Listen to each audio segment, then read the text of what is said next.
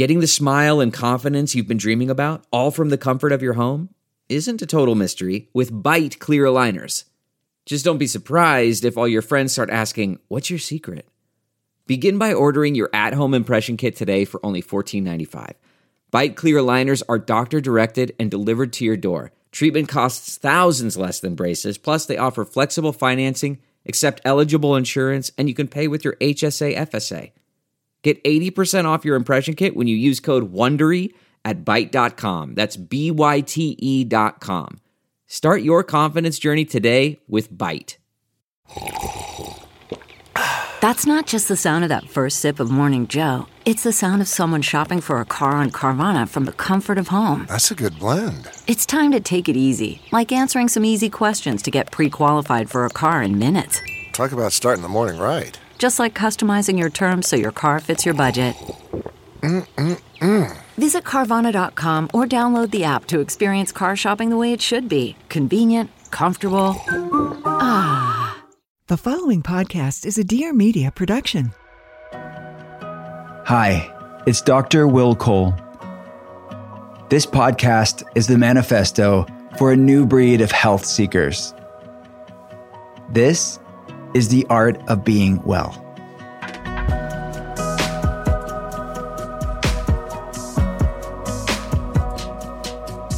What's up and welcome to The Art of Being Well. I am a leading functional medicine doctor. I get to consult people around the world via telehealth, and I'm a New York Times bestselling author. I wrote Intuitive Fasting, The Inflammation Spectrum, Ketotarian, and Gut Feelings. If you want to learn more about our clinical work, the telehealth center here, we have lots of free resources there for you as well. You can check it all out at drwillcole.com.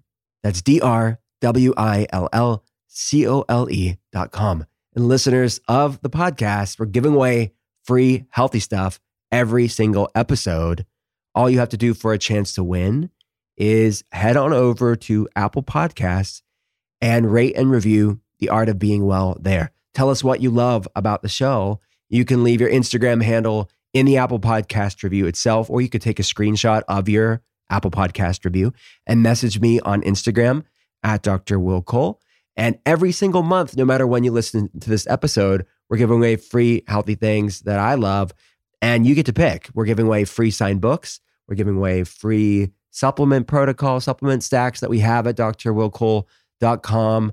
We're giving away free functional medicine telehealth consultations with the team. So you have so many things to pick from if you win. So for a chance to win, that's all you have to do. Let's get to today's guest. His name is Chef Seizan Dreux Ellis. I love this guy. You're going to learn so much from him. He oversees the development and execution of the organic plant-based menu at all Cafe Gratitude restaurants in Southern California. After spending 8 years in Venice, Italy, apprenticing in kitchens both great and small, Dreux returned to San Francisco, working as executive chef for the original Cafe Gratitude restaurants for 4 years before moving to Los Angeles as corporate chef of Cafe Gratitude in Southern California, bringing his health-based flavor-driven cuisine to a wider audience. In 2017, Seizan received lay ordination in the Soto Zen lineage of the Shunryu Suzuki Roshi at the San Francisco Zen Center, where he continues his Buddhist practice. I'm going to pick his brain on so many different things. And in the conversation, I have exciting news to tell you about. Let's get right to it. This is Chef Seizan Dreux Ellis' Art of Being Well. Chef Dreux, my friend, thanks for coming on the podcast. Thanks for inviting me to this amazing studio. I'm excited. Hey, my house is your house. Hey, so I am a lover of words and names and the meanings behind names and words. And I'd love to learn about your full name, Chef Seizan Dreux Ellis. Let's start with Seizan. What's the origin of it? I'd love to learn about it. Well, Seizan is the Dharma name that was given to me by my teacher, Abbas Fu Schrader at San Francisco Zen Center, where I've been practicing Zen Buddhism for the last 16 years, I would say. So in that tradition, what happens is after a certain number of years of practice, you can ask your teacher and let the teacher know that you would like to receive the precepts, the first precepts, which in Buddhism are the 12 Buddhist precepts. And to do that, if your teacher grants you that, if they feel that you're ready to do that, you sew a rakasu, which is a Buddha's robe. You might have seen, they're sort of like little bibs that you've seen some Buddhists wear. In the Soto Zen tradition, we sew our own robes. And you sew your robe, and you sew your robe, and it's arduous, you know, you're like teeny tiny stitches. And once that's done, then you go into a ceremony called Jukai, which is your teacher basically formally asking you to receive the precepts and do you commit to the precepts. And prior to the ceremony, you give your teacher the robe that you've sewn. And after, you know, a certain amount of time of meditation and consultation, she decides what your Buddhist name will be. And when you take the precepts, the robe is given back to you, and she's done the kanji calligraphy on the back of the robe with your new name, and you're presented with your new name. So in my case, it's Seizan Kiyu is the full name. So Seizan means blue mountain, and Kiyu means noble companion. And so it could be anything. It's how, you know, whatever the teacher has decided, either you are currently manifesting in the world or what you would actually are being called to manifest in the world. So, wow. Yeah, so Seizan, it's like the Cafe Gratitude affirmations. I try to use it as much as I can in my real life because more use creates more power in that name. You know, me manifesting more what my teacher has instructed me with in the world. Wow, that's powerful. I mean, it's amazing. And you think of, thanks for sharing that, by the way. I appreciate it. I think of, in Hebrew, the name, the word for name is Shem, right? And it comes from, or it's part of the word neshama, which is soul. So I always think of that as being a beautiful way of seeing it, is like your name is, it's the same concept within Buddhism, right? It's really very interesting, yeah. Yeah, like this level of soul. So, all right, I was gonna ask you about Buddhism, and we're gonna talk all about nutrition and what, we're gonna go there, but this is called The Art of Being Well, and part of The Art of Being Well is that mind-body connection, the mental, emotional, even spiritual component, and how that impacts our physical health. And the research is very clear on that, and something that we work and integrate into patients' lives, depending on where they're at and what tools are the most appropriate for them. So I'd love to start there, like your spiritual walk, and how did Buddhism find you? How did you find Buddhism? Can we go there? Yeah, well, it's so interesting that this is not the direction that I was thinking we were going to go in, but it's really something that's so connected. I agree with you. It's both connected for me personally. I mean, my journey, you know, most of the Buddhist traditions are vegetarian, you know, primarily. There's a few Tibetan ones that aren't, based on, you know, what natural materials they have at their temples on top of mountains, right? Most of the Japanese, Chinese, Indian traditions are vegetarian. And I think that was where I first experienced Buddhism, was with my work at the San Francisco Zen Center restaurant, Greens, in San Francisco. It was one of the very first fine dining vegetarian restaurants in the world. And it was founded by the San Francisco Zen Center, which is the first sort of Japanese temple of Buddhism outside of Japan. And I started working with them, and I heard about their monastery, Tassahara, which is in the Carmel Mountains, just outside of Monterey. And I was very intrigued by what was going on there, because initially it was run by monks. Like, it was this fine dining restaurant that they created as a practice center for monks, right? That didn't go so well, you know, and I would say after the first few years, they had to, you know, sort of get more structure into it. And, you know, to be able to run a restaurant, they took over the incredible, you know, Fort Mason space, which looks over the San Francisco Bay and looks, you know, right at the Golden Gate Bridge. And that was where I was first exposed to Buddhism, and started to attend retreats and various sitting meditations and whatnot. And at one point, that was probably in the late 90s, and I moved to Venice, Italy for 10 years. I sort of had a whole other diversion in my life, and the Buddhism part kind of went to the wayside. And when I moved back to San Francisco in 2009 to work at Cafe Gratitude, I was just called again to start participating more in the Buddhist community. So I started going out to Green Gulch Farm, which is where my temple is, just in Marin County, across the Golden Gate Bridge. And, you know, really started to dive into the Buddhism, working with a teacher more formally, and doing long, you know, week, 10-day sitting retreats. And it just really connected me to, I would say the food was definitely an avenue, but the food and the Buddhist traditions for me were so intertwined, you know, because it came to me through food at the San Francisco Greens restaurant and continued through, the more I sat, the more I studied, the more sort of vegetarian food was resonating with me. And I just, you know, my career began to grow and grow, I think, as a result of that. Thank you for sharing that. So at Zen, I know there's different schools of Buddhism, and I'm complex. I know that we're not going to go in a deep dive here, but what is the main point that sets Zen Buddhism apart from other types of Buddhism? Yeah, that's a big question. But there's, I would say the one of the things that divides the schools of Zen, there's a few different schools of Zen, but the Soto Zen school is really known for its sitting practice, which is, you know, what I'm doing. So we do less, say, koan study, you know, the Japanese koans or the Zen teaching stories.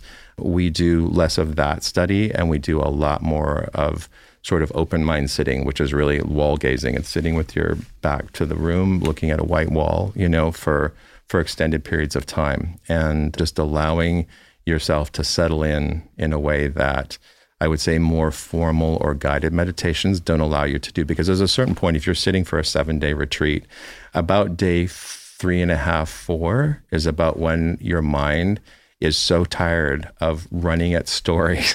You know what I mean? Like when you're sitting for 14 hours a day, it just can't run any more stories, and you actually short circuit. It just stops, you know, and not completely forever, but it stops for long enough periods of time where you can experience that kind of silence and go, oh, okay, you know, those stories don't really mean anything. They've run their course, and look at, I'm still sitting here looking at this wall, you know? So it's super, it's grueling, but beautiful at the same time, you know? This meditation practice and these specific, you know, schools of meditation, what have you noticed in your physical health, mental health, whatever? Like, what are the biggest things you've noticed since you've been practicing these meditation techniques? Well, I would say what I do notice is when I don't do it, you know, that's really what happened for me. If I'm not sitting, if I'm not really allocating the time to not even just sit, but to really experience things that are not work, things that are not, you know, pressured requirements of my daily life to get forward in the world. Like when I step back from that and allow myself the time to do the sitting, you know, it's everything. You know, you sleep better, you digest better, you're just a better person to be around. I have some clarity, I have some perspective in the world, which generally if I stop sitting, you know, and I'm not putting the time there, that starts to evaporate, and I start to get, you know, anxious, depressed, you know, I would say anxious and depressed if I'm not committing to that practice. Many new telehealth patients will ask me, people that listen to the podcast, it's a common question that I get is, what are some fast casual places that I love that I know fits the criteria of ingredients and food quality that I would stand by? A company that I am a massive fan of is Sweetgreen. And you all know, if there's a sponsor on the podcast, it's because I go there myself. I recommend it to telehealth patients. My team loves it, or all three. This is definitely an all three. And Sweetgreen's is known for their salads. They also have these amazing new protein plates that I want you all to try. There's so many different protein plates to pick from. They have the miso glazed salmon.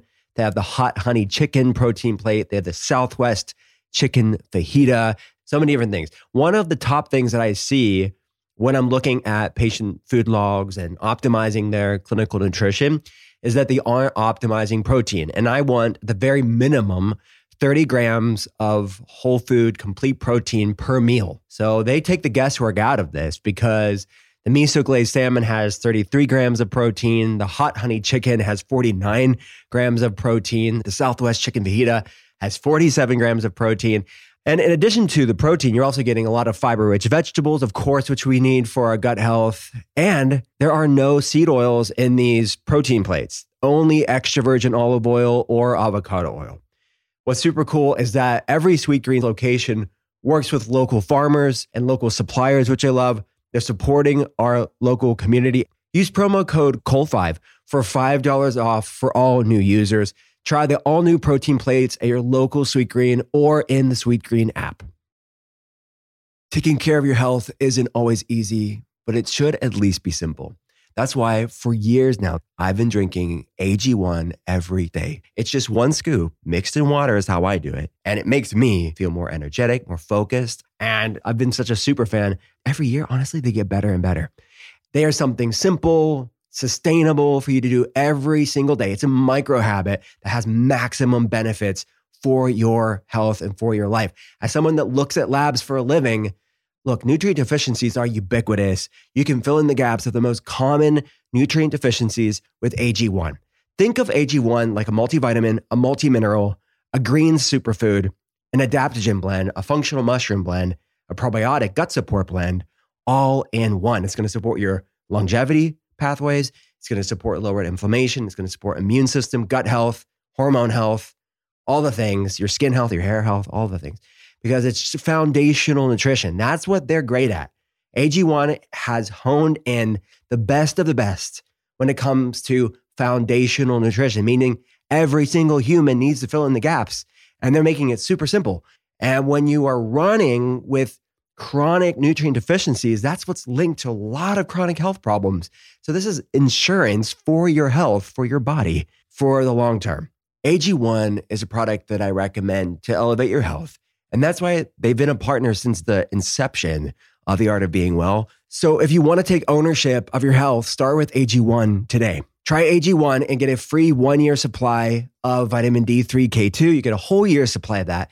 And also 5 free AG1 travel packs with your first purchase exclusively at drinkag1.com/Will Cole. That's drinkag1.com/Will Cole. Check it out. You mentioned, and I know this to be true for many philosophies or spiritual traditions, philosophical traditions, is this tie between that philosophy and food. And you mentioned kind of this parallel journey, and it's inextricable to on some level. So could you explain to people like the being more vegetarian, being plant-based, and how that's tied to these principles? Yeah, I mean, one of the most important, well, not one of the most important texts, but an important text in the Soto Zen tradition, in my lineage, which is the founder was Eihei Dogen, who was a 13th century Japanese monk, you know, Roshi. He wrote a book called Instructions to the Cook, when, you know, that was one of the primary texts. And really the instructions to the cook are, yes, instructions to the cook, you know, make sure that you're using all parts of the vegetable, make sure that you're being present when you chop. But in each of those instructions is an instruction for your life, you know, for your instruction, how to stay present with what you're doing, an instruction to, you know, be aware of what's around you, you know, sort of see your connection to the rest of the world, not just, you know, we're all interconnected, at least that's what we're manifesting in Soto Zen Buddhism. And his instructions to the cook allow us to tap into that. So it's, you know, those kinds of things are, you know, really linked to my job. And I do sometimes, you know, stop and go, wow, you are so spun out right now. This is not what Dogen was talking about, you know. And of course, we all get, you know, the intention is not to make us perfect. The intention is to be there, to practice enough, to remember that when you get there to that stressed out moment, oh, there's another way. I can step back here for a second and not get so triggered, you know, and not get so anxious. Yeah. So, I mean, so were you plant-based before your experience with Buddhism? What came first? Plant-based came first. I originally became a vegan for the animals. That was my first, and it still is a primary. I would say the health benefits were the secondary consideration for me. And that was when I was 19, which was almost 40 years ago. So, you know, it's like, it's been a long road. So I was definitely vegan, or I was vegetarian. I went plant-based before my Zen practice started. That came, I would say, you know, 10 years later or so. But it's all of that similar path, right? Once you start moving in that river, those kinds of, you know, you start moving around the things that attract you, obviously, right? So vegetarianism led me to look at, you know, people who are practicing it, you know, Gandhi and, you know, the different Zen masters, like they were all, you know, plant-based or vegetarian, however we want to call it. And that, you know, sort of made me think, what is that Buddhism thing about? Let me go look at that, you know? So, yeah, I think that's beautiful. I mean, obviously people know, and you know this, but for people listening to the podcast, most people know that I'm an omnivore. The ethos of the show is to find your art of being well. Like the analogy that I use is different facets of a diamond and all reflecting light in its own way, but all part of the same diamond. And I'm not very dogmatic when it comes to bioindividuality and finding out not just clinically what's the most effective, but also what like lights you up, what's enjoyable for you, what resonates with you, because food shouldn't be punitive or miserable. And I want people to eat whole foods. And I know that that's the common bond between what I want people to get out of this conversation, no matter what it looks like. And we have telehealth patients that are completely plant-based and all the way to completely carnivore, and then everything in between based on clinical goals, preferences, all that stuff. So just to bring a caveat to that, I mean, what are your thoughts on that? I mean, coming from someone that does eat a specific way, what's your thought on that, I guess, diversity within wellness and types of eating? Well, I mean, I think like you, I've come across, you know, in my role as a chef, you have to meet people where they are. And in my opinion, if you want to make progress in the world.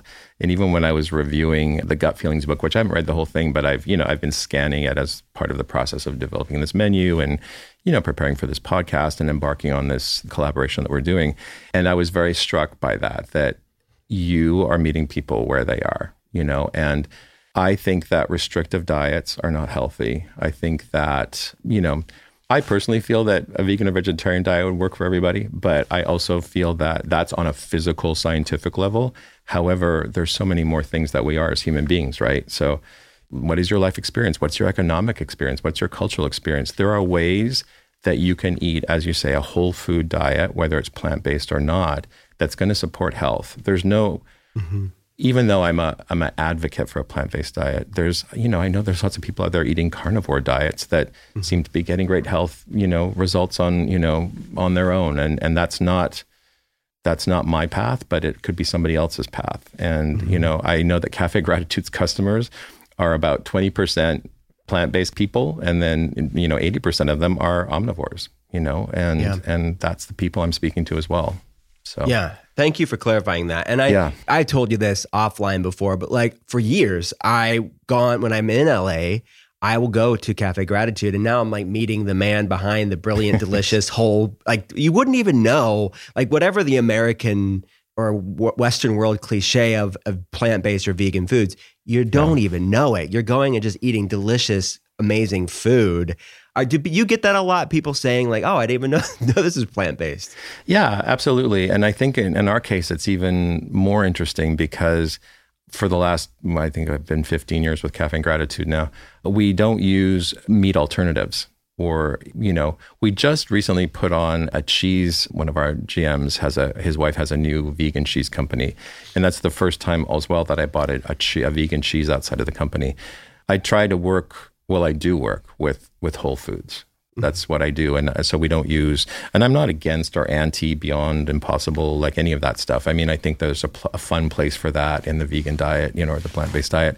And I think that they are helping people move away from unhealthier foods, even though they've, you know, I think they have their own little health considerations. However, back to what I was saying, which is working with whole foods, I think works with a lot of people's traditional diets even, you know, I mean, beans are part of many cultures' diets, you know, mushrooms are part of diets, you know, vegetables are part of diets. So I think I try to get people to think of vegan food or plant-based food as something that's not unusual. It's actually been a part of our diets since, you know, for a millennium. And I'm just packaging it in a way that hopefully has them not miss, let's say, the animal proteins.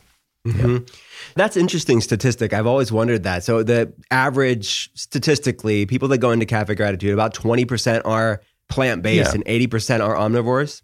Yeah, I would say that's, you know, I don't have the scientific data, but yeah, that's pretty much what it is. You know, people who are coming in with their plant-based girlfriend, their plant-based family member, you know, and then I would say we originally started in the Bay Area as like a health vegan thing, you know, like that was kind of like people went, we were a raw food restaurant and originally we had just a few, like we had beans and we had quinoa and I think we had a cooked soup of the day, everything else was raw. And when we moved to Los Angeles, it became, I would say more, like in the San Francisco, we were more about the transformational aspect of Cafe Gratitude, which was super fun and interesting and weird and wacky. And then we moved to Los Angeles and it became a lot about oh, you know, the glow of it. Like, how can you eat food that makes you glow? And, you know, that's sort of where we kind of went in Los Angeles, and people resonate with it on that level as opposed to necessarily it being plant-based or vegetarian. Yeah. Yep. Yeah. High quality, nutrient dense, whole foods. That's what we're talking about here. Yeah. So, I mean, for people that are, I mean, most people got it by now, but I mean, we're talking about this iconic Los Angeles, Southern California based restaurant, plant-based restaurant called Cafe Gratitude. I mean, it's like everybody in LA knows about Cafe Gratitude, right? I mean, it's pretty much, you have to know who you are. Yeah, I mean, it's been, but this is, we're celebrating our 20th anniversary this year. So, you know, as a brand, yes, we did start in the Bay Area. We were there for, I can't remember, maybe 5 or 7 years. But really I would say the more national recognition, or just, you know, the real iconic placement in the Los Angeles food scene came when we moved to Los Angeles. And now we've been here for, you know, 15, 16 years. So, you know, we've survived the peaks and the valleys and the COVIDs and then everything else. And, you know, so yeah, we've earned our place, I feel. For sure. Yeah. What are the different locations right now? Like, where can people go? Right now we have our first location, which is in Larchmont near Paramount Studios in Hollywood. And then we have another location, which is very well known in Venice because it's super, you know, embedded in the Venice community. And then we have also Newport Beach. We have an outpost in Newport Beach. So we have 3 currently. Yeah. I've been to all 3. And at one point there was a Beverly Hills one, right? There was Beverly Hills. Yeah. Yeah. And we had a location in the Arts District and also in San Diego. Okay. So, got it. You know, yeah. Well, I'm trying to hit all locations just to say that I've done it, and I can get my like frequent flyer mile. Gratitude frequent flyer mile. Yeah, you should have that actually, Benny. Note to self. A stamp, like a passport or something. Yeah. These statements have not been evaluated by the Food and Drug Administration. This product is not intended to diagnose, treat, cure, or prevent any diseases. Did you know that after the age of 21, you start losing 1% of your collagen every single year? Here's how it works. Collagen is important for your skin because it gives natural support and firmness to your skin. BioSil is a premium product that helps you generate your own collagen. And it helps you to protect the collagen you already have. It's backed by science over 25 years and $25 million in research. And there's real results with this product. BioSil is clinically proven to work for healthier hair, healthier skin, and healthier, stronger nails. It increases skin elasticity by upwards of 89% and decreases the appearance of fine lines and wrinkles by up to 30%. This product is easy to take. The capsules are smaller than a penny. All you have to do is take one capsule 2 times a day, one in the morning and one before bed. It's a very easy routine. And it's vegan. BioSil doesn't contain any collagen from animals, and it's GMO-free. It's safe for pregnant moms-to-be or when you're breastfeeding. If you're already taking collagen like me, I take a marine collagen blend every day. This supplement works great to work synergistically with your collagen, or you could take it by itself as well. Get 30% off your first product order on BioSil's website with code Dr. Will Cole. That's DRWILLCOLE. Again, that's code Dr. Will Cole for 30% off your first product order or your subscription exclusively at biosil.beauty. Boncharge are this amazing holistic wellness brand with a huge range of evidence-based products to optimize your life in every way. They were founded on science and inspired by nature.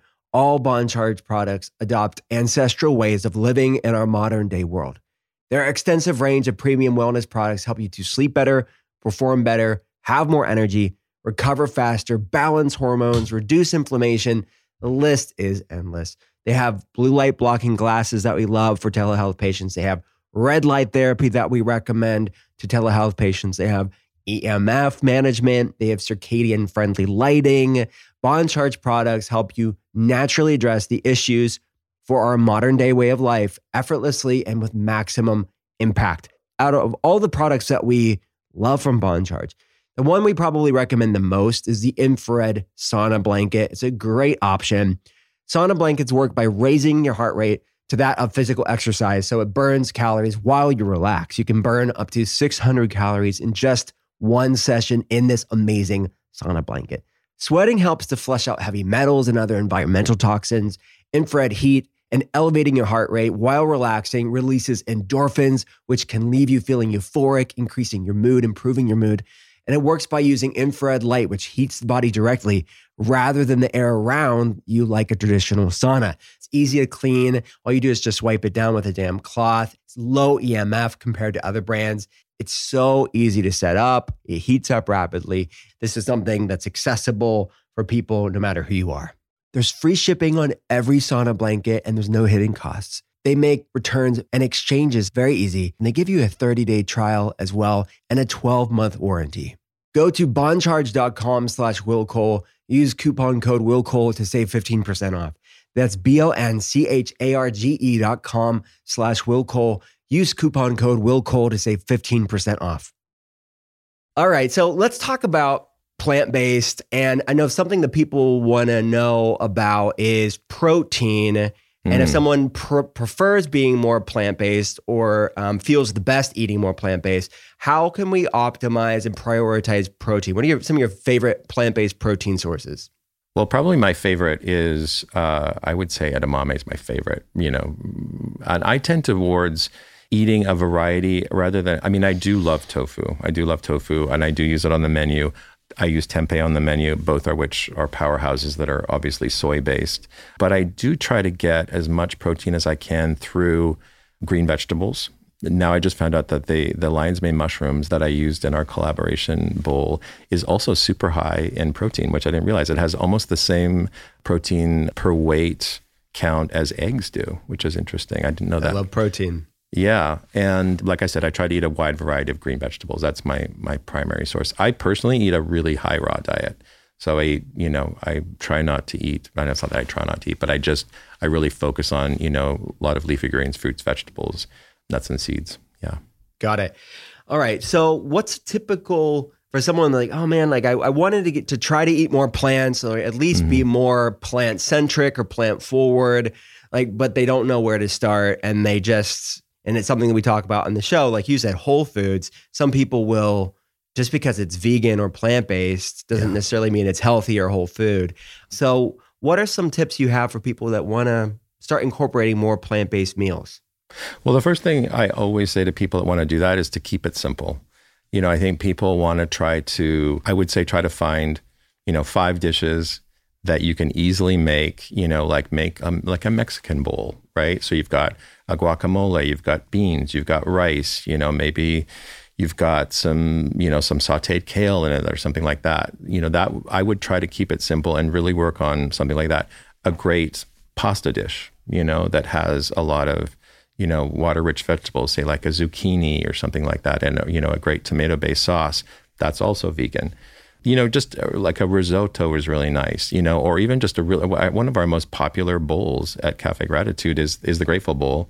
And it's basically black beans, shaved kale, and a great tahini sauce, garlic tahini sauce. Like you can get a really simple garlic tahini sauce under your belt, 4 ingredients, and just go with that to start with. I think people get intimidated by thinking, I have to do this, I have to do that, I have to figure out how to cook tofu and, And I would say if you want to get like a nice, marinated tofu from, one of the great groceries that we now have across the country, like you can get a nice marinated tofu and add it onto a rice bowl with, some nice sauteed greens in it and call it a day. I think the problem, the people that get caught up with it, and maybe you've come across this too, is that people's palates need to change a little bit. It's hard. I think in the beginning, people want, especially if you're trying to go plant-based, you're missing that sort of like huge mouth satiety of meat. Even if it's chicken breast, it's been a long time since I've eaten it, but I know that's got a boom, like it's a big, huge, full flavor. So,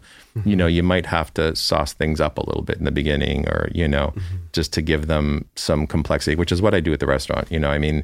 I don't always eat the way that I cook in the restaurants because I'm trying to appeal to those people that are looking for a very satisfying plant-based experience in the restaurants. But you don't want to eat like that every day because there's a lot of sauces in there. There's a lot of layering of flavors and stuff in there. And that's what my job is, right? To like give people a gift, to give that experience. But because that's what my job is, When I eat at home, I eat a lot simpler. I really do eat a lot of, steamed vegetables and grains and some tempeh because that's what I've got my palate accustomed to.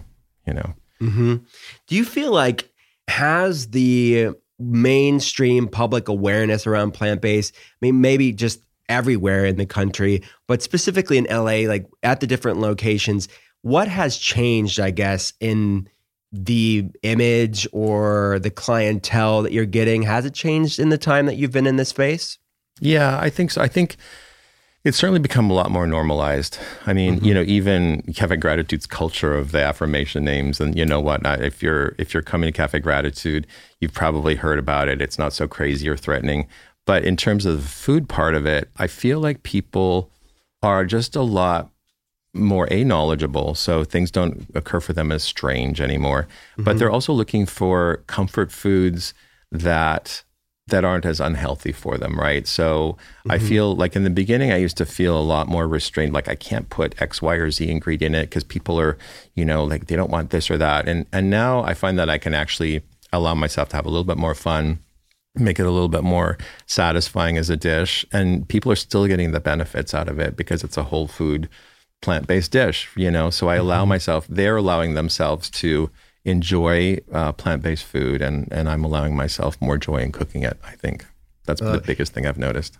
You mentioned something that I'm always curious about. I mean, you obviously have a passion of food and cooking and focusing on these nutrient-dense superfoods, if you will, but it can be a job, and it sounds like you still have a joy in it. Does it ever become not a joy, and how do you prevent that from happening so you keep the joy? Well, yes, I definitely still have the joy of it. And I find that where it becomes sometimes not a joy is that when I'm like, there's a part of me, like it's, I guess, that artistic experience, right? Where something, I want to start looking at this ingredient, this kind of a dish or this sort of thing. And that's what I'm feeling passionate about. If I have to divert and prepare a dish or some menu items or something for a specific reason, that's not what I'm passionate about right now. That gets challenging for me. And I think, you know, in my, obviously, of Cafe Gratitude, you know, we've done various things over the year. We've done meal plans, we've done wholesale, we've done, you know, special collaborations. And sometimes those inspire me and sometimes they don't. And you're just like all of us, where sometimes we have to do things that, you know, our job requires of us, you know, when I really want to focus on lion's mane mushrooms, you know, like that's, you know, like for example, but that's the only thing that gets me off my passionate track of I love it. We'll talk all about lion's mane again a little bit later. You mentioned affirmations, which is one of the things beyond the food and the deliciousness and the whole food intentionality behind Cafe Gratitude. Something that I've always, it's so unique to Cafe Gratitude and something that I really appreciate deeply coming from my space and just my own walk and my own work with patients are the affirmations. Can you, like, where was the genesis of that? And yeah, I mean, let's start there. What's the history behind it?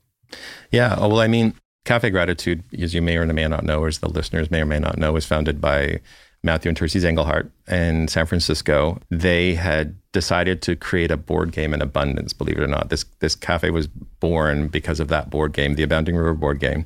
They made this whole board game, and the practice of the board game was to, you know, ask questions, and it really directed your attention onto what you were grateful for, where you could find abundance in your life. And then they decided one day that the best way to get people to play this board game was to open a little cafe where people could come play the board game. And so they had just finished a raw food retreat, I think, and they decided, hey, it would be really easy to open a raw food restaurant because we don't have to get like big ovens and things like that. So they decided to open a raw food restaurant where people came and played this board game. It's sort of like a gaming parlor. And the board games were the tables, like they were laminated into the tables. And, you know, Matthew and Tercy were there. Tercy was in the kitchen, Matthew was in the front of the house, and, you know, they would come in and guide people through the board game. And I think that's why it was so, like, people went like, this is crazy. You know, there's a raw food restaurant doing this crazy board game about abundance and gratitude. And, you know, I think that the affirmation names originally came out of the board game, right? Like as, you know, part of the practices. And we had all these, you know, at the original Gratitude had all sorts of, you know, what we called sacred commerce practices, which were really just about getting people to put their attention on how they're being provided for in the world, where they could find, you know, abundance or gratitude. And so the affirmations really were helpful with that, right? Like, you know, if you named a dish, I am grateful, then, you know, the more that you say, so, you know, if it's written on the menu and the customer says, oh, you know, I'll have I am grateful, and then the The server says, okay, great, you're grateful. And then they take it to the kitchen. They order, you are grateful. I am grateful. It comes back from the kitchen. And so it's like, it's repeated 10 times, right? Yeah. In the ideal world. Sometimes we miss a few steps. But yeah, that's the idea of repeating. It's like my Dharma name. How many times in the world you repeat something, I am awesome, I am awesome, you are awesome. You're hearing it from other people when they bring your dish, you are awesome. Yeah, that was where it was born. Wow, that's so beautiful. That's Anybody that's that knows me, that listens to the podcast will know this is the complete ethos of the show. And now you know why I'm having Chef Dreux here. It's like, this is just the same thing. That's the same, we speak the same language. I mean, we're coming from maybe different perspectives, but we have this Venn diagram overlap between this beautiful connection between mental health and physical health. And we'll talk about gut feelings in a little bit. But I mean, just thinking of the average person out there that may just walk off the street, they see some healthy foods, but they're repeating these things, these positive affirmations. And we know the science behind it, even the science behind affirmations, science behind manifestation even, of shifting our physiology because of these words. Have you ever heard stories from people that it was like a springboard of bringing affirmations in their life and lifting their day, and they didn't plan on it? As you were talking, I mean, I was just kind of flashing on so many of the people that have, had their lives transformed by basically from the affirmations. And we get a lot of flack for them too, right? We always have over the years. People feel resistant to it. They feel invaded by them. They don't want to have the affirmations and the question of the day, which is something that we can touch on. But definitely, there have been numerous times of experiences of people who've come in and they've received a cancer diagnosis that day, or somebody that they know has received some awful health diagnosis, and they look on the menu and they see, you are healthy, I am healthy, right? One of our green juices that we had in the past, and they just break down crying, because it's like occurs for them as a message, right? Mm-hmm. You are, you are well, you are supported. These are all things, which actually the two affirmation names that I chose for your menu, they just came to my mind. But it's true. The Cafe Gratitude in Kansas City was, opened by a woman named Natalie George, who at the time, had come in from a lifetime of food addiction. And, she just saw on the menu one day, you are awesome. And it just, for some reason, at that moment, and time, it occurred for her, I really am awesome. And, it was started her journey of healing. Mm-hmm. And it goes on and on. There's been so many of those, Mm-hmm. And we still get letters to this day of people saying, I came into your restaurant in San Diego 9 years ago. And, and I just want to let you know that I saw your, then that affirmation name on the menu, and I started repeating it to myself every day. And, and I've healed from, some bad condition. And so it's absolutely the power of affirmations is real. Mm-hmm. Yeah. Wow. I love that. Thank you for sharing that. I shouldn't be surprised, but I didn't know, maybe because I'm out of the LA bubble, I'm here in the woods of Western Pennsylvania, that people would be pissed off about affirmations. Oh, yeah. So I'd love, is that still like a rub for some people? I mean, it's gotten better over the years, like I think that in the beginning, people were super triggered by it. I mean, I would say when we first opened the restaurant in Los Angeles, it was a 50-50 split. Some people came because of that. They wanted to hear the question of the day. They wanted to see those funny, affirmation names on the menu. And then other people were just like, I'll have the burger. I'll have the veggie burger. They just don't want to say, they couldn't bring themselves to it. Yeah, they couldn't do it. But it softened up a little bit because now it's kind of our stock and trade, Yeah. But isn't that a testament to, you have to be ready, right? And it's something that's so positive can be really triggering or offensive or uncomfortable for a dysregulated nervous system, basically. Yeah. And it's uncomfortable to speak positive in your life sometimes. But that's the point. That's why we all really suck at it and why we need to lean into it and strengthen something that's weak. I would say that people are more triggered by the question of the day, which we ask originally. All right, tell me about this. I don't know about the question of the day. The question of the day. Wow, that's one of our big ones. Okay. Well, the original question of the day, we engage with our employees in what we call a clearing, which is basically a way for you to come into work and to get present with your job. And we usually ask two questions. One is what we call a shadow question, which is something that maybe puts your attention on something you might be struggling in your life, like where are you not showing up for yourself? who do you think you might need to apologize to? Something like that, just as a way to people to go, wow, this is something that I'm holding on to that I didn't realize. And then we sort of ask the question, get a response. And the idea is not to counsel or coach or heal people. It's mostly just to allow them the expression of maybe expressing something in the workplace where they might not have felt comfortable expressing a negative, thought before. Mm-hmm. Then we turn it around and we ask them the question of the day, which is usually the intention is to put your intention on something positive. Mm-hmm. And the question of the day, since day one, we've asked our customers as well. And the original question for the first few years was, what are you grateful for? Which is kind of what our tag is. And then at one point, people, we thought we would switch it up a little bit, after 3 or 4 years of answering, what are you grateful for? And so now it's basically, it could be anything. What do you love about your life? What is your most shining quality? Like something, along those lines. It's a way of saying, hey, what's great about this moment? And what can I value about this moment? Mm-hmm. And we asked that to the customer. And now we actually, at a certain point in time, had to ask people if they would like to hear the question of the day, because we would ask them and they would get so challenged by it, right? And now some people say, no, I don't want to hear the question of the day. It's like, okay, great. That's fine. We won't ask you to put your attention on something positive. But yeah. So now we ask them, and it's, I think people, again, we've had a lot of breakthrough stories of people. It's a conversation starter for the table, and mm-hmm. People learn things about themselves and about those they're with that they might not have known, Mm-hmm. Yeah. In our age of being stuck on our phones, like WALL-E, like the Pixar film, it's probably so beautiful too to like be this conversation starter amongst the table. Absolutely. Now that you're saying it, I do remember. I didn't know it was called Question of the Day. I just thought that the server just wanted to ask me a cool question. Now I know it's a thing. Well, that's good because that occurred as a natural sort of, inquisitive. Yeah. This episode is brought to you by IQ Bar. One of the most common questions that I get, either from new telehealth patients or people that listen to the pod, they'll ask, what are some easy on-the-go snack ideas? Something that is nutrient-dense, loves me back, but it's convenient as well and tastes great.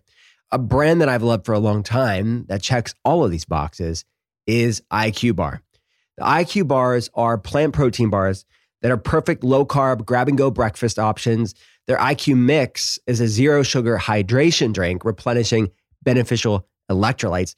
And their IQ Joe are mushroom coffees that are packed with magnesium and the functional mushroom lion's mane, which has an adaptogenic benefit for your brain to keep you focused all day long. They have over 10,000 five-star reviews and counting for these three amazing product lines. If your 2024 resolutions involve leveling up your diet, start right with IQ Bar's brain and body boosting bars, the hydration mixes, and the mushroom coffees.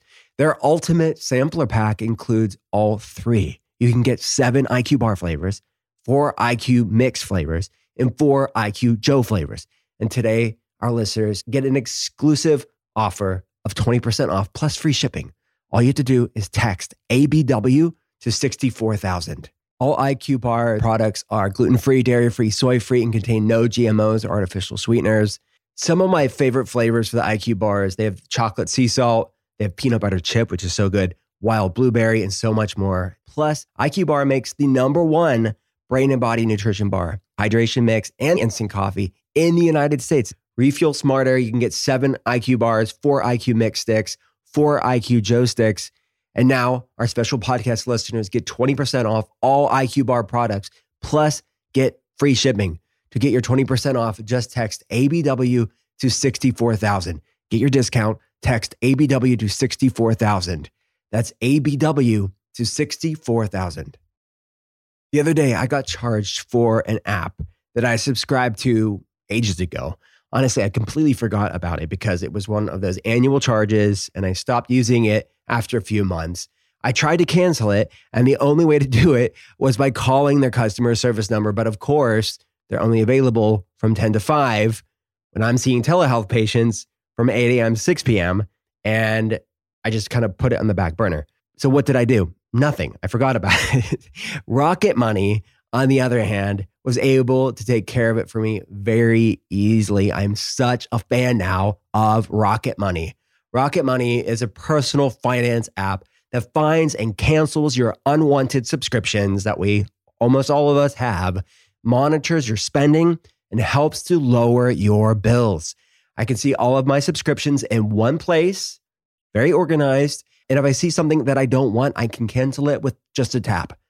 I never have to get on the phone with customer service again. They'll even try to get you a refund for the last couple of months of wasted money and negotiate to lower your bills by up to 20%. All you have to do is take a picture of your bill, and Rocket Money takes care of the rest for you. Rocket Money has over 5 million users and has helped save its members an average of $720 a year, with over 500 million in canceled subscriptions. So stop wasting money on things you don't use. Cancel your unwanted subscriptions by going to rocketmoney.com/Will Cole. That's rocketmoney.com/Will Cole, rocketmoney.com/Will Cole. All right, so we have something exciting that we collaborated on. Yeah. Do you want to share the news, what it is? Yeah, well, we are collaborating with Dr. Will Cole to create a gut health menu, a special limited time only menu that has basically, you know, four options. There's a breakfast smoothie, there's a lunch, I would say a lunch bowl, and then a protein forward dinner plate as well, and a beautiful roasted vegetable plant bone broth, which I'm calling a plant bone broth. And I'm hoping that people won't get triggered by that. But, you know, people said, are we going to really say that? I'm like, yeah, we're going to say that. We're going to say it, but we're going to... Plant bone broth. Plants have bones. We're using them to make broths. I love it. Plant bones. That's the boneless broth of the... Yeah, and plants have bones, certainly. Though, all right, so I am so excited about this. I'll give you my side of things is that I mean... My latest book, it's called Gut Feelings, and it's born out of my work with our telehealth patients first and foremost, but it's this paradigm, this bidirectional crosstalk between gut, i.e. physiological health, our gut health, and feelings, this mental, emotional, spiritual stuff. So when you all reached out to me, I was already a fan of Cafe Gratitude for years just as a person, but yet the synergy and the timing of really releasing these plant forward, but also protein forward for blood sugar stabilization, satiety, signaling, all the benefits of optimizing protein that we talk about in the show. But it's also gut-centric, gut-friendly. It's supportive of gut health, but it's paired with this beautiful feeling side of it all, because that's what you already do with these affirmations for these gut feelings meal plan, basically, or like a day in the life of people that want to eat this way. So I'm really excited about it. Can we go through like what a day in the life looks like on the Gut Feelings Cafe Gratitude menu? Yeah, absolutely. So we're starting with I Am Supported, which is sort of an antioxidant smoothie that's almond milk based. It has a number of supplements. It has DGL in it. It has glutamine in it. It has ashwagandha in it, I believe. I'm trying to remember. Hold on. I don't have the list in front of me. I have it here. We have pre, pro, and postbiotic. That's what it was. That was the one I was missing. Yeah, we have the DGL, which is great for supporting gut health. The zinc carnosine, which is great for supporting gut health. You mentioned L-glutamine. So this is like a gut health friendly smoothie, but also you're having these whole foods. You mentioned spirulina. I think you said spirulina. It is in there. Sorry for interrupting you, but it tastes delicious. It's really great, and it goes with our house-made almond milk, you know, all organic ingredients, of course. And then we have a really beautiful little antioxidant blueberry swirl, which kind of goes in the inside of the glass, which gives us this blue spirulina plus this blue swirl. It's really gorgeous. Yeah, and delicious. And it's cool for me because it was, this whole menu has been an interesting, it was one of those things initially, I'll be 100% transparent, which in the beginning I was like, oh, I have to do a doctor's menu. You know, I'm a chef. I want to have fun, you know. Yeah. But it turned out like once I realized, oh, wait, but we're talking about whole foods here. And we're talking about, when I looked at what your principles were in your Gut Feelings book, I was like, okay, I can get behind this. Like, this gives me lots of room to play. And the idea is that we're making people want to have a great experience of healing their gut, you know, not a restrictive one, you know? So, yeah. Oh, so man, that gave me a bigger thing. I love that I converted you, and I didn't even know it. Yeah. Like, who the heck is this guy? I'm not your mother's doctor. I'm a fun time waiting to happen. And you know, we, like we said, we have so much synergy, and I'm glad this came together. So that's I am supported. That's I am supported. People can say I am supported. They're supporting their gut health. They're supporting their blood sugar stability through this morning smoothie. So let's go to the next one. It's I am comforting. I am comforting is our plant bone broth. Cafe Gratitude exclusive. What's great about this broth is that it's got kombu, which is, I know that you're fully behind. It's got a little bit of dry mushroom in it, some porcini. And what I've done with this is I've taken the vegetables, which are very straightforward, you know, like carrots, onions, the kombu. What else is in there? Carrots, onions, and there's some celery in there as well. And I've taken it and marinated it all in some miso and a little bit of extra virgin olive oil. And then we roast it off and then make the broth with the roasted vegetables. And it's almost like a beautiful consommé or something. It's got that really beautiful sort of, you know, heartwarming kind of comforting quality to it. And then we threw some toasted herb hemp seeds on top of it. So I am comforting. And that's such a grounding tool, something that, you know, a lot of our work with many of our patients is really these brothing experiences, this time, this proverbial siesta for the gut, which I'm so excited for people to use I am comforting, because some people, I mean, they may do some bone broth and then plant-based broth, but I recommend plant-based broth for everybody because it's so well tolerated, so calming, so restorative, and so comforting, hence the name.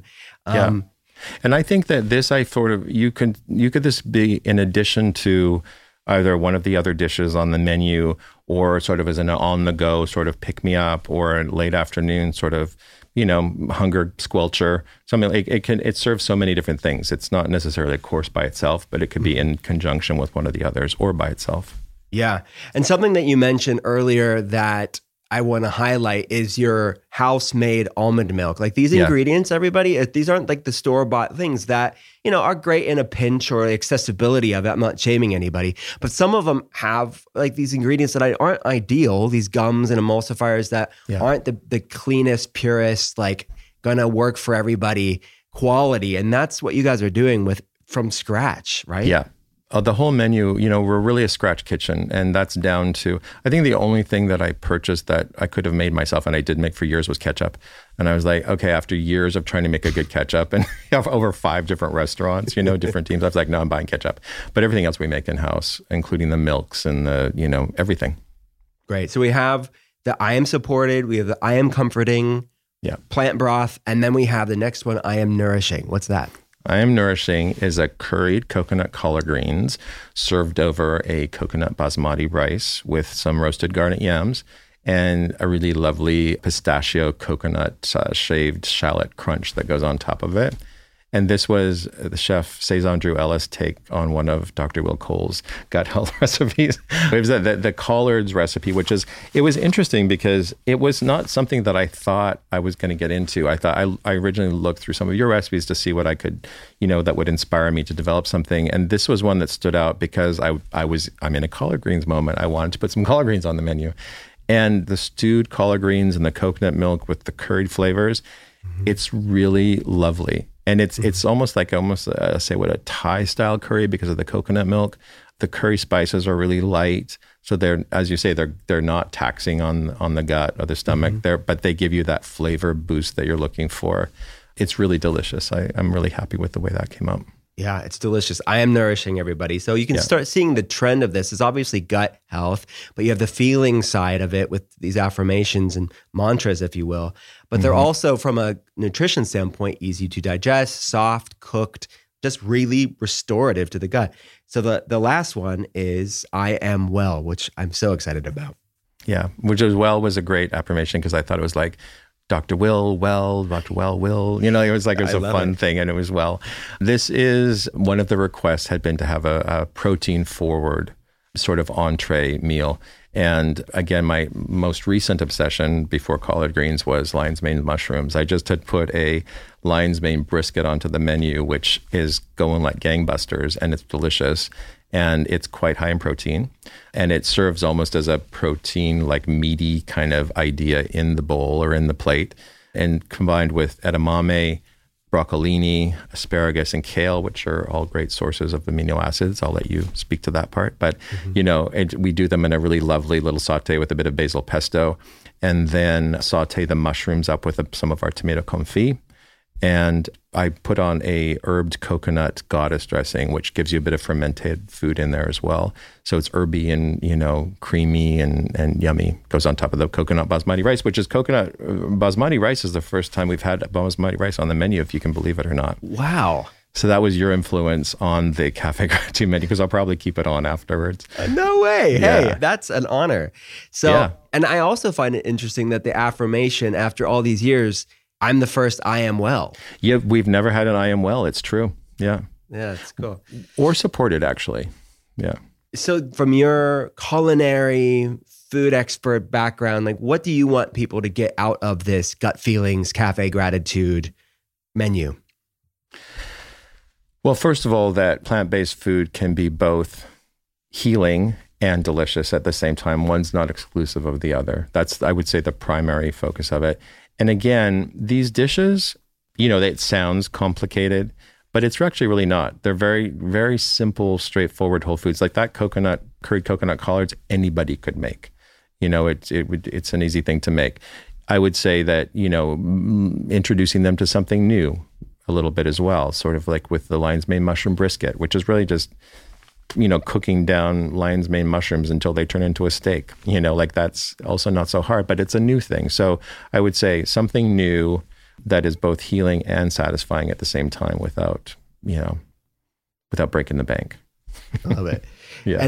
And again, I know I'm belaboring this point, but the idea of thousands and thousands, 10,000, who knows, the exponential people repeating, I am supported, I am comforting, yeah, I am nourishing, I am well, is just, that is obviously from a food medicine standpoint, I'm pumped about that. But it's also, huge. But also beyond that, like the mind-body connection, it couldn't have been more perfect collaboration for the Gut Feelings concept that I talk about. So thank you for giving me the opportunity to put it out into the world.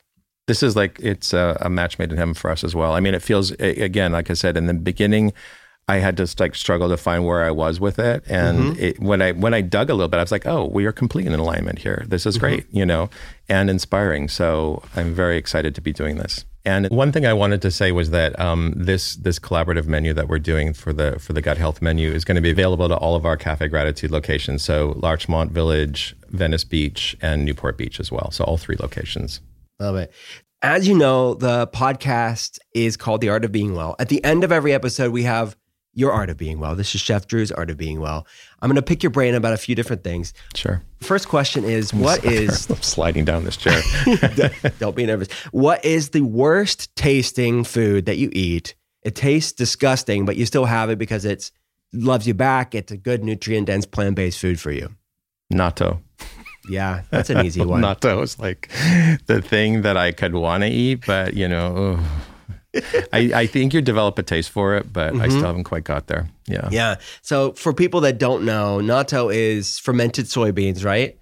Tell super people, gnarly fermented soybeans. It tastes like, you know, I know some weird, like awful, I don't know. It's just like fermented thing that you just kind of want to. Yeah. You know. It's like stringy and gooey. And it's stringy and gooey, and you like you try to eat it, and you get these strings. It's very, very popular in Japan. Yeah, exactly. And it's one of the best sources of vitamin K2. Yeah. So, which is the fat-soluble vitamin that, you know, we all need. So just, it's a good pick. It's a good pick for sure. All right. What's your ideal dream vacation, dream holiday? Currently at the moment, back in Japan, I would love to experience temple food in Kyoto, Japan. That's what I'd like to do. Yeah. I love that. Like to spend some time there, you know, with the, you know, sort of the roots of my Buddhist tradition, but also I'm super in love with Japanese and Chinese and Korean temple food traditions. That if people don't know, temple foods are like, you know, these incredibly beautiful and varied cuisines that have arisen from Buddhist monasteries, particularly in Asia, that have come to us now. Then they don't use garlic and they don't use onion, and they're super calming foods, but they're beautiful and delicious and complicated and multi-course. And yeah, so that would be my dream vacation right now. Wow.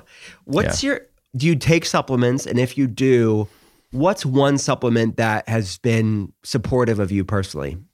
I only take D3 and B12 as a vegan. And I guess I can say this, you know, I love the Moon Juice supplements that I take their Superpower and their Super U. I take their Magnesium Om at night, which I love, and their Ting, which is another multivitamin B. I'm kind of an obsessive about Moon Juice. I love their stuff. Yeah. Amanda's a longtime friend of mine. Her location was right across the street from Venice. Yeah. Rose. It's still there. Yeah. All right. She's great. I love her. She's been on the show before. All right. Next question. Let's go back to Zen Buddhism real fast. What is a Zen Buddhism concept or principle that you feel more your average person out there that doesn't have a spiritual practice? What's something that you would like to share to the audience right now? I would say be where you are, you know, and to approach the moment with a beginner's mind. And beginner's mind is the mind that doesn't know anything, right? So I would say, you know, coming into this interview, for example, you know, I was a little bit intimidated. I don't know what we're talking about. Did I get the talking points? I didn't see the talking points, you know. And I thought, okay, if you go in with a beginner's mind, I'm not going to have any preconceptions about what's going to happen. And however it comes out, it's going to be perfect because it was just what was happening in the moment. And, you know, so I would say be where you are right now and look at the moment with a beginner's mind with no preconceptions. Oh, so good. So this childlike curiosity. Yeah. It's so true. I mean, the reactive mind, especially in our world today, maybe it's always been a thing, but I feel like it's more acute of we're constantly distracted and numbing, and like we are lacking this JOMO, this joy of missing out, the antithesis of FOMO.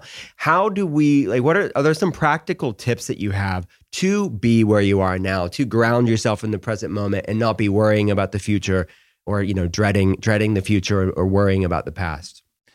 I would, well, you know, it's certainly not a simple thing. You know, you can't master it in maybe you can master it in 1 minute, but you can only master it for 1 minute, right? And you're going to have to master it again in another minute. Like, it's not something that you do once and then it's a wash and done. You have to actually constantly bring your attention back to what's happening in this minute, you know, kind of step back and just take a breath, you know? And this is something for me where we're so accustomed to reacting to things.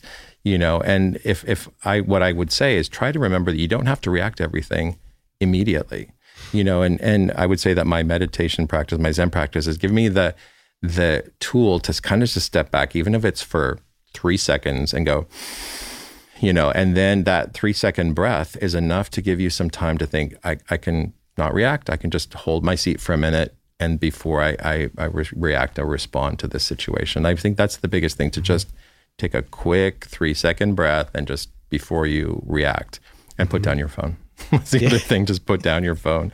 You know, I think it's the most distracting tool that we have. I mean, we all know that, but yeah. What would you say to somebody that says, I get some new telehealth patients that tell me this, well, I'm not good at meditation, or meditation's not for me, or this mindfulness is not my thing. Yeah. What do you say to someone who says that? I would say just sit down and count to 10. And then tomorrow sit down and count to 12, you know, and because I think a lot of people just don't get what meditation is. I think they think that most people feel that meditation is, I have to shut out everything. I have to get I have to stop thinking. That's not it. What you actually cannot not stop thinking. You can't not stop thinking. It's just thinking is thinking. You have to think not thinking. Mm-hmm. So really what we're looking at doing is allowing thoughts to just pass through, and, you know, counting to 10 gives you something to hang on to that's sort of a neutral thing, you know, or counting 10 breaths as you're sitting there. And you can do that in a chair, you can do that in bed, you can do that in the middle of a meeting if you need to. And that's, for me, a great centering tool. It's to just count my breaths, you know, as I'm breathing them without forcing them. I think you're exactly right. I think a lot of people, when they say that, well, first of all, we all suck at it. Again, that's why we want to strengthen something that's weak. But they feel like they're a failure because their mind is wandering and they can't do the thing. But that's the point of it, right? You're growing an awareness that you aren't your thoughts, but the observing presence of the thoughts. Yeah. I mean, Suzuki Roshi, who was the founder of the particular Zen school that I'm a part of in San Francisco, he was one of the first Japanese teachers to come. He came to San Francisco in 1959, I think, and founded the temple there. You know, he said, give your mind a wide field, like it's, you know, it's to graze in, mm-hmm. and just allow it to do that. You don't have, it's like diet. You don't have to constrain it. The minute you start constraining it, that's where the problems begin. You know, mm-hmm. let it go. It'll come back, and just don't attach to it going away or coming back, you know? Mm-hmm. And I think also, as we keep talking about in this conversation, a great entry point are affirmations, right? I mean, it's yes. at least some focal point that, if nothing else, focus on breath and affirmations. Wouldn't you say that's a good starting point? I think that's a great starting point. And I think, you know, it's simple affirmations that, you know, what am I grateful for? You know, like, what am I grateful for right now? Because it's so easy to get, you know, stuck in our spirals of like, what's wrong. I just came through one of them the last couple of days. You know, I saw a friend who, you know, who was actually a Gratitude employee for many years, and who's living their best life right now, and, you know, traveling and do all this stuff. And I went through this like vortex of like, why can't I do that? And I thought, because that's not your path right now. And just like, what are you actually grateful for? I'm grateful for this incredible opportunity that I have to put this food out into the world, to have collaborations like this that grow that opportunity even more. Like that's an important, beautiful thing. And I cannot be present to that all the time. You know, like I'm no more tapped in than anybody else, but that simple affirmation can bring it back to, what am I grateful for? Oh, this is so great. Tomorrow I'm going to do this podcast, and we're going to talk about how we're going to help people get healthy and do it in a really satisfying way. I love that. Thanks for saying that. I agree. We can all get caught up in that mode. And affirmations have been a big influence on me, a big helper for me, a big, you know, I call them metaphysical meals, right? It's like, that's what these affirmations are. Like these meditation practices are metaphysical meals. Like, what can you do to nourish your soul, which impacts your physiology? It tones the vagus nerve. It calms stress hormones. It calms inflammation levels. And vagus nerve is that gut-brain connector, right? It's responsible for that parasympathetic, resting, digesting aspect of the nervous system. So that is what we're talking about. That's what this meal plan is about, which I'm just so geeked about it. So the last question that I have, Chef Dreux, is, what is a book? It could be fiction, it could be nonfiction, a book that you've read in the past year or so that's really inspired you and got you thinking in a fresh new way. Let's see. It's funny. I just happened to reread Zen Mind, The Beginner's Mind by Suzuki Roshi, who was, again, the founder of my tradition. And it's a very small, simple, accessible book, but it really helped remind me that we're all interconnected and that I am not my mind all over again. You know, after all these years of Zen practice, like, to read that very basic, straightforward text was just impactful for me. I just reread it again this year. I love that. Some of the best books. I mean, there's a few books that I keep going back to. Eckhart Tolle is one of those people for me, which he really infuses, I think, a lot of Zen concepts, right, for the average person. Yeah, absolutely. Yeah. All right, my friend. We have some exciting, like, as if people shouldn't be excited enough. We have a giveaway to celebrate the launch of the Cafe Gratitude Gut Feelings menu. We're giving away a $100 gift card for Cafe Gratitude, right? Yeah. We're giving away a free book, signed book, Cafe Gratitude Cookbook, which is delicious. There you go. Love is served. You get a free signed cookbook from Cafe Gratitude. Love is served. And you also get a free signed copy of Gut Feelings by yours truly. So how people can win is, for a chance to win, head on over to our Instagram, Cafe Gratitude, and me at Dr. Will Cole are going to have a collaborated post on Instagram. Comment on that post about what you loved most about this episode, and then share it with a friend on social. It could be, you know, on your stories. And of course, follow me and Cafe Gratitude on Instagram. And then we'll randomly pick a winner, and we'll send you out the books and the gift card for Cafe Gratitude. I mean, super exciting. I hope I win. But anything you want to tell the people before we go? Enjoy your life and take it easy. You know what I mean? Like, really stop beating yourself up, and, you know, treat yourself well and love yourself up. You're always supported. Yeah. I love it. Hey, I'm supported. That's the morning dish. Chef, thanks so much for coming on the podcast. Really appreciate it. Thank you. It's been so much fun, and I'm really excited about this collaboration. Me too. Everybody, in the show notes, I'll put the links to everything we talked about in the show notes. We'll see you next time.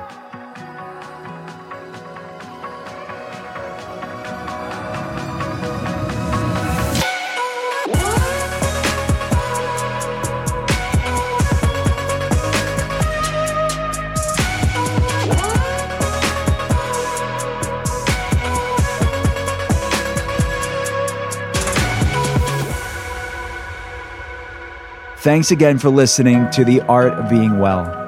If you have a chance, please rate and review the podcast here. And if you like what you're hearing, hit follow and pass it along to a friend. To see more, head to drwillcole.com/podcast. I'll be back again next Thursday, and I hope you will too. Talk soon.